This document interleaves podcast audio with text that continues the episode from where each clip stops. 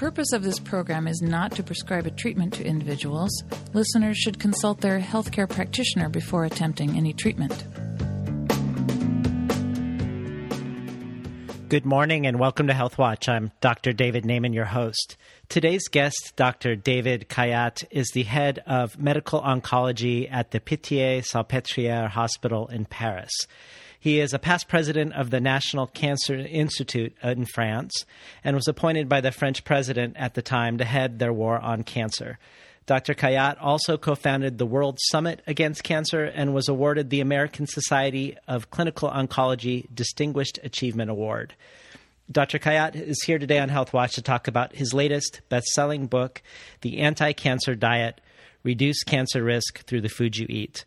Welcome to Health Watch, Dr. David Khayat. Thank you. Thank you. Well, at the beginning of your book, uh, The Anti Cancer Diet, you, you, you present some statistics that are very interesting. One, how widespread cancer is in the West. One out of two men will get cancer, one out of three women will get cancer, and it kills more people worldwide than AIDS, tuberculosis, and malaria combined. Um, but another thing that was interesting about that section was um, that it's not just a disease of the old. We think of it as, as a disease of the elderly, but it's actually quite common in younger people. Yes, indeed. It's not just the, just interesting; it's threatening. And I have to say that even for myself, I'm I'm squared by the idea of having this disease. There's so many cases all around us. Um, indeed, it's uh, according to the World uh, Health Organization, the WHO, they, there's been 10 million new cases in the year 2000, leading to unfortunately 6 million deaths all around the world. But a prediction is that by the same organization, the, the WHO, is that in, in 2020, just five years from now, there will be 20 million instead of 10 million, and there will be 10 million deaths instead of 6 million 20 years ago.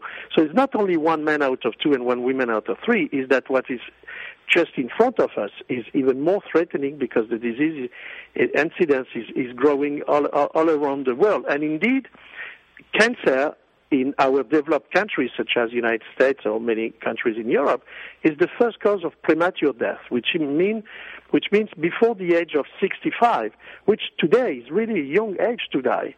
So. Uh, so it's it, it's a terrible disease in terms of numbers, and it's a terrible disease because it kills half of the people that are going to, to, to be affected by cancer will have less than 65 at the time at the onset of the disease, and that beside being sick, beside sometimes uh, eventually dying from this disease, the, the, the, treatments are very heavy.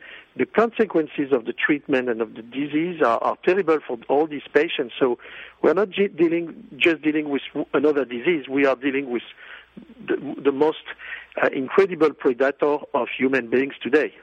So, if if one third of cancers today are being caused by tobacco, if we remove that that third, what are the other two thirds of cancers uh, caused well, by? The, Sorry, there's one third that we can't do anything against that.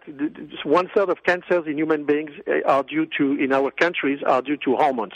You know, male hormones, testosterone gives prostate cancer in men, and female hormones like estrogens are giving uh, uh, uh, breast and and, and uh, uterus cancer in women. That we can't do anything. Tobacco 30%, hormones 30%. Then you have about uh, 5% that are totally hereditary, so it's genetic cause, such as Angelina Jolie, for instance. Uh, you have about 10, 10% that are related to some kind of infection, like hepatitis that gives liver cancer, or HPV that gives uh, uh, cervical cancer. And uh, then you have about 5% of cases that are due to radiation, such as UV uh, radiation from the sun and, and, and all this type of irradiation. And then it, you will end up with 20% of all cases of cancer in our countries that can't be related to anything else than what you eat. And do we have a sense of what percentage of all these cancers are, are considered preventable? Well, we think that uh, one third, uh, that's very common uh, sentence that being said all around the world by all the oncologists, that one third of cancer could be prevented, one third could be uh, uh, totally cured today, um, and uh, sorry, two thirds of cancer could be could be cured. So we we can imagine that uh, one third of all cancer, 30, 35%, can be completely prevented by acting on tobacco, on, on diet, on sun exposure, on uh, vaccination against against some of the oncogenic viruses, uh, uh, bacteria, and, and, infectious agents. So th- there are things to do indeed. Well, you, you point out some things um, that are country specific at the beginning of the anti cancer diet. For instance, that Japanese women have far less breast cancer than Americans, but when they move to America within a couple generations, they have the same breast cancer risk as Americans, which obviously points to environmental or lifestyle uh, factors. But one thing that I really appreciated about the anti-cancer diet before we start talking about some of these these uh, scientific discoveries we know about nutrition and and cancer risk is that you really stress that it's important to take a lot of the nutritional science skeptically because nutritional science is a very uh, problematic and complicated science to do. Can you tell us why? Uh, what what are the challenges around studying nutrition and, and why a lot of these studies are are essentially flawed studies? Yes, um, two things. One is that you know I'm seeing patients uh, with cancer every day, and you can't imagine how many patients are at some point of the of the discussion are telling me that uh, somebody have told them that they should stop uh, drinking milk or having dairy products, or another one stopping uh, eating um, red meat, or another one drinking wine, or whatever. I mean, every day, every week, on, on some newspaper, on some magazine, or, or anywhere uh, on the net, there's somebody that's think he has found the miraculous treatment to prevent cancer. So that's that's why I started to, to write this book to, to really look at the truth and only the truth and stop with all these myths. The second thing, when you, you you're talking about how is why is it so complex uh, to understand the relationship between what you eat and the risk of having a cancer, is because most of the studies that have been published are, are, studies that are being done on animals, laboratory animals, you know, mice and rats and all these things. The, the problem is that why they are not relevant to what is happening to us as human beings? For, for, for two reasons. One is that all these animals are perfectly twins. They are genetically absolutely the same. They are produced by factory and all twins, uh, all of them, if you take 200 mice, they're going to have the same genes. If they have the same genes, that means that they have the same enzymes because you know the enzymes are produced according to the to the chromosomes to the, your genes. If you have if they have the same enzymes, the way they are going to digest what they eat is going to be absolutely identical between all of them. Now it's totally different from our situation because we're all different. I mean, our genes between you and me and everybody are completely different. This is why genetically we are all of us absolutely unique. If we are different, means that means that our enzymes to digest the food are going to be different, and this is why we are not having the same digestion. You and me, we can eat exactly the same uh, meal, you might stay with the same weight. I might get some extra weight. You might have a, a, a good digestion. I might, I may have some, you know, heaviness and, and, and difficulty to digest.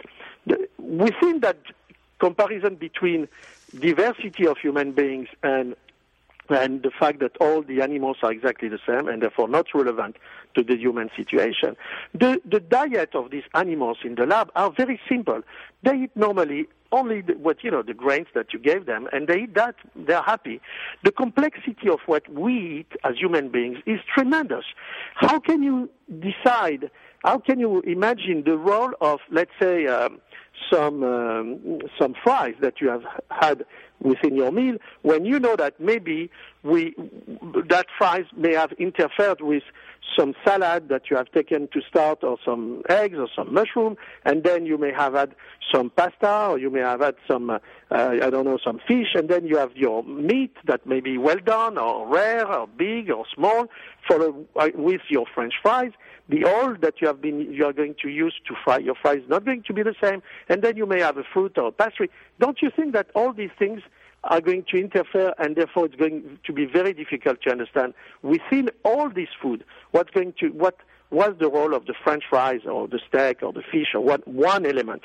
The, the, the last thing about the, the, why these animal studies are not relevant at all, and there are the vast majority of the studies in the world are, are being done in animals, is because it's very easy to take 200 mice in the lab and divide into two groups. One group will continue to eat the normal animal food, and the other one you give only one thing, the same thing to eat every day for one year.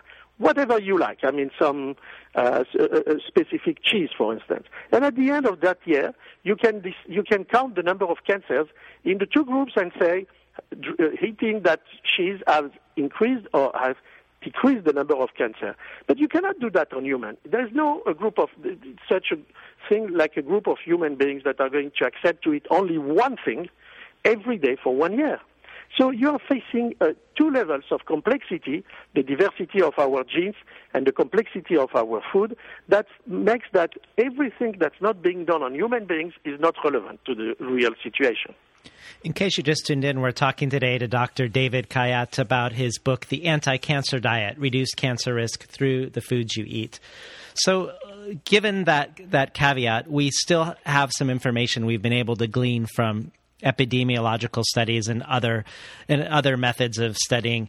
Let's let's talk some about some of these food categories and, and what we do know. And what's really interesting in your book, The Anti-Cancer Diet, is while we we've seen that there are a lot of studies that suggest eating less red meat and more fish is good for cardiovascular disease and for um, diabetes potentially. Uh, it's not necessarily the right uh, advice for cancer prevention. Well, here we have two things in what you said. The fish. Actually, the small fishes are very good for your health. What is bad is the big fishes such as salmon, red tuna, swordfish, and halibut. There are numerous studies that I've shown, uh, that I show in, in the book that have shown that in, in these four in these four different types of big fish, there are such a huge quantity today of heavy metals that are carcinogens of the highest possible level. I mean, they are very, pot- very potent carcinogens. These are the mercury, the cadmium, the arsenic, and the lead.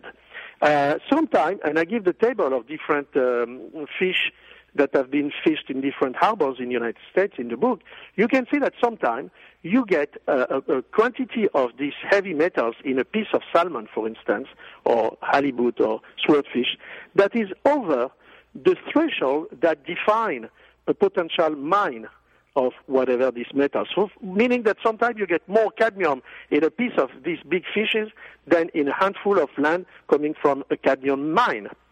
So these big fish are very, very dangerous. Not only that, but also it has been shown that uh, this fish, and especially the salmon, is full of what we call PCB, the, the organic carcinogens that have the particularity to stay in your body for 20 to 30 years, giving cancer.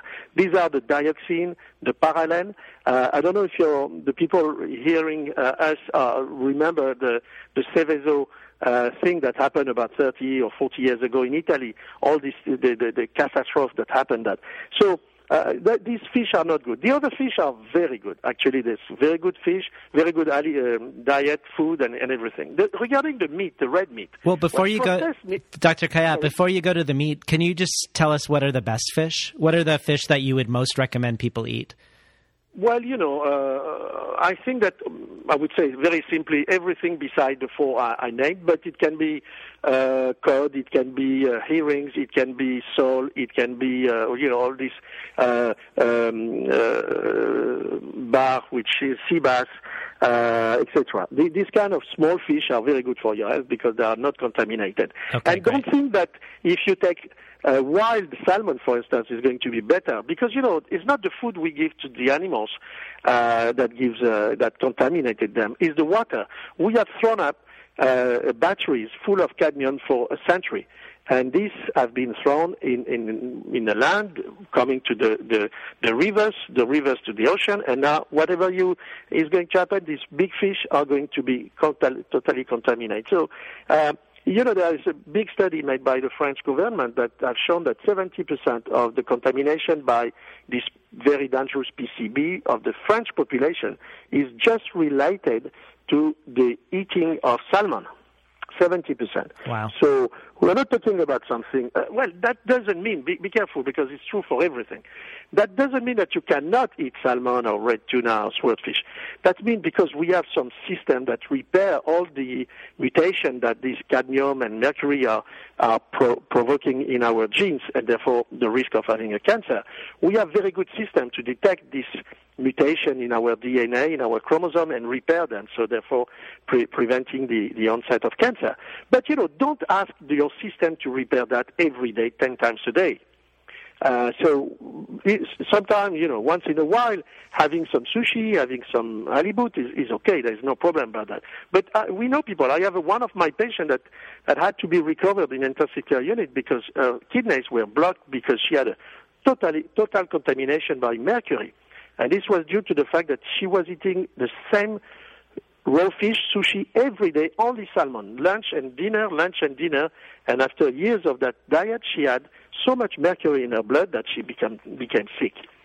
Well, let's let's move on to the question of red meat, which is actually a, a complex question uh, with a complex uh, answer. Yes, I'm going to try to make it simple. But first, processed meat, that for sure is very bad and uh, the industrial processed meat even worse. Now, let's talk about the, the red meat. Uh, all the studies have shown that uh, the, the, the, the, uh, when you eat the way American people are eating red meat increases the risk of developing some types of cancer. This includes colorectal cancer and breast cancer, for instance, but many others. The point is that when we Europeans are talking about meat and you U.S. Uh, Americans are, are, talking about meat, red meat, are we talking about the same thing? It happened that not. Why? First of all, if we speak about grams of red meat per week or per month and compare two populations, those that are eating and those who are not eating the red meat, we, we, we, we are not talking about the same thing because 100 grams of filet in Europe, on the average, is about 150 calories for 100 grams. Where in the United States, on the average, 100 gram of the same fillet is about 300 calories, so twice more calories. The lipids, which is the, the fat in the, in the meat, on average, 100, 100 gram of fillet is 4% fat. In the United States, on the average, is 24% fat, so six times more. So when we talk about 100 gram of fillet per week, we're not talking about the same thing, you and us. The second thing is that most of the studies that have been published in human beings about the relationship between red meat and cancer are not talking about grams per week or per day. They are talking about portions of red meat. Now, there are studies that have shown that on an average, one portion of red meat in Europe is about 70 grams, whether one portion of U.S. steak is about 200 grams. And we know when we come to the United States and go to steakhouse, I mean, these big steaks. So when a U.S. researcher is talking about one person, he's talking, in fact, of two or three of our persons. Last, you have to understand that not only the product is important, it's how you processed it. And 70% of the French people like the meat either raw, or, which means carpaccio or tartar steak, or rare. Whether 70% of the Americans like the food over you know, very well cooked, even marked with the flame, like, you know, in the old times. And we know that, one, when it's marked with the flame, it, the meat starts to contain uh, products that are very carcinogenic, exactly the same that you have in cigarettes. So what I mean is that the, the, the, we can eat red meat but in smaller quantity. We should, and, and there is a big study, the, the last one that has been published in the United States. The conclusion of the researcher was that if in the United States people could reduce their, uh, their uh, red meat to 50% of what they, they eat actually, the overall risk of cancer would disappear. Mm. And that, this is why I think, you know, we can learn things from one part of the world diet to another part of the world diet. And what we've learned here, where in Europe we don't have that significant increase of cancer risk because of the way we eat red meat, is that the, you should try to make a, a, a meat that's less fat, less hormones, less cooked when you prepare it, not marked by the flame, uh, and, uh, and if possible with smaller portions. Well, another interesting part, Dr. Khayat, of your book, The Anti Cancer Diet, is around fruits and vegetables. You, you say that fruits and vegetables are actually the main source of carcinogenic substances in our diet, namely pesticides, fungicides, and nitrates. So, would, would it follow then that eating organic produce and maybe w- thoroughly washing our produce is, is an important part of a cancer prevention regimen? Yes, uh, it's it's very important. Unfortunately, you have to to know that washing your fruits and vegetables with water is not going to to to uh, wash the pesticides because the pesticides, most of them are just are not hydrosoluble, soluble in water. They are liposoluble, soluble in, in some fat. So if you want to get rid by washing the pesticide by washing your fruits and vegetables, what you have to do is to put a little bit of soap in the water, wash your fruits and vegetables, and then obviously wash them with normal water in order to, to get rid of the soap. The, the, the thing is that there is a, a very nice study that I've shown made in the United States in, in in, two, uh, in about five years ago, uh, which is the Environnement uh, Working Group. They have made more than 80,000 samples of fruits and vegetables during seven years, between 2000 and 2007, all over United States. And what they found is that there is about 15 vegetables and fruits that are, they called it dirty 15, and there are about uh, a dozen of fruits and vegetables that are usually free of uh, of pesticides are not dangerous. They call it uh, the the the clean uh, the clean uh, dozen. So you have to know that the risk is not the same with everything. An asparagus and a pear, uh, an apple, and, and some berries are not going to be contaminated with, with contaminated with the same thing. Now it's obvious that it's better to eat um, green foods, uh, organic food, than to eat food that have been produced by industries. Um, the truth is that um, there is two kinds of contamination by the pesticides, and it's true also for many other things. What we call the domestic contamination is you and me, the fact that we eat a few fruits and a few vegetables every day containing maybe some pesticides and some carcinogenic substance. But the quantity we eat is not that much that it's going to, to provoke a cancer.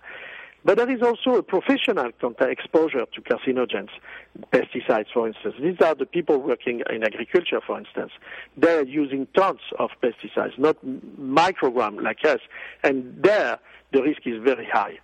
Hmm. Uh, why is it, in any case, important to talk about the pesticides and the carcinogens in, in the fruits or anywhere, or the, in the heavy metals in the fish?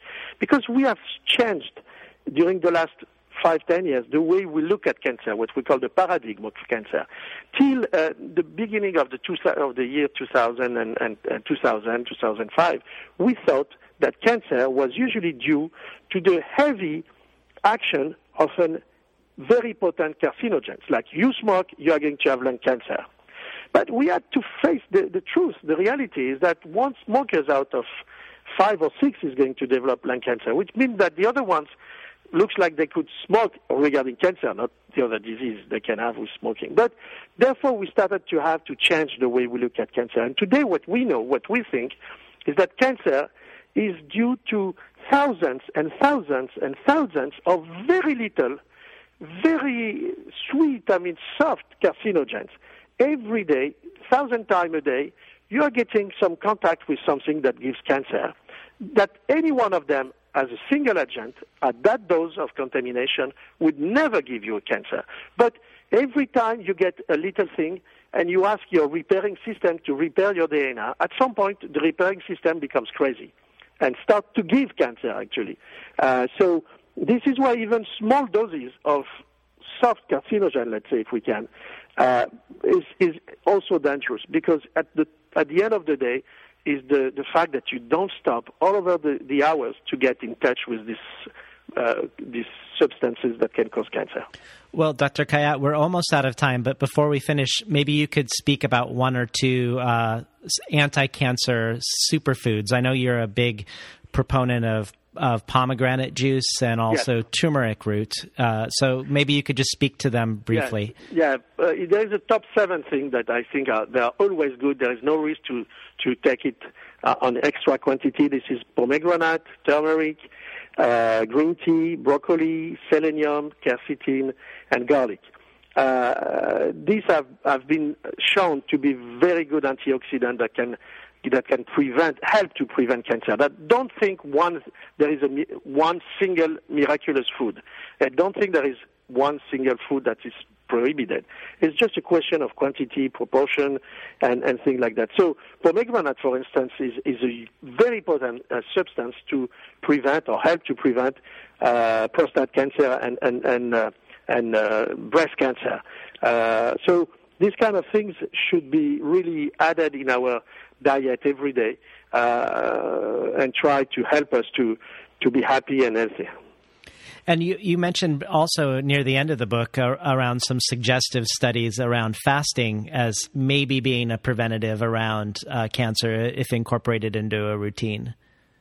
Well, on that point, we, we don't have the answer because the only study that we have are studies made in animals. And I said at the beginning of the interview that animal studies are not relevant to human. But fortunately, there are several studies ongoing, clinical studies on human beings, on patients affected by cancer, to see if uh, fasting can help the, to better to have a better tolerance to chemotherapy or radiation, for instance, or help to to increase the efficacy of this treatment. But up to today, we really do not know, and therefore I do not advise patients today to fast until we know if it's really uh, good or deleterious or neutral. So, um, do you have a website you could point our listeners to, Dr. Khayat? Uh, yes, I have a website. It's uh, David Khayat. Uh, it's uh, www. Uh, Professor David Khayat. It was great having you on Health Watch today. Thank you. We were talking today to Dr. David Khayat. Uh, spelled K H A Y A T, in case you want to go to his website. The author of The Anti Cancer Diet Reduce Cancer Risk Through the Foods You Eat. You've been listening to Health Watch. I'm Dr. David Naimon, your host. Stay tuned for the rest of the Monday morning Radio Zine.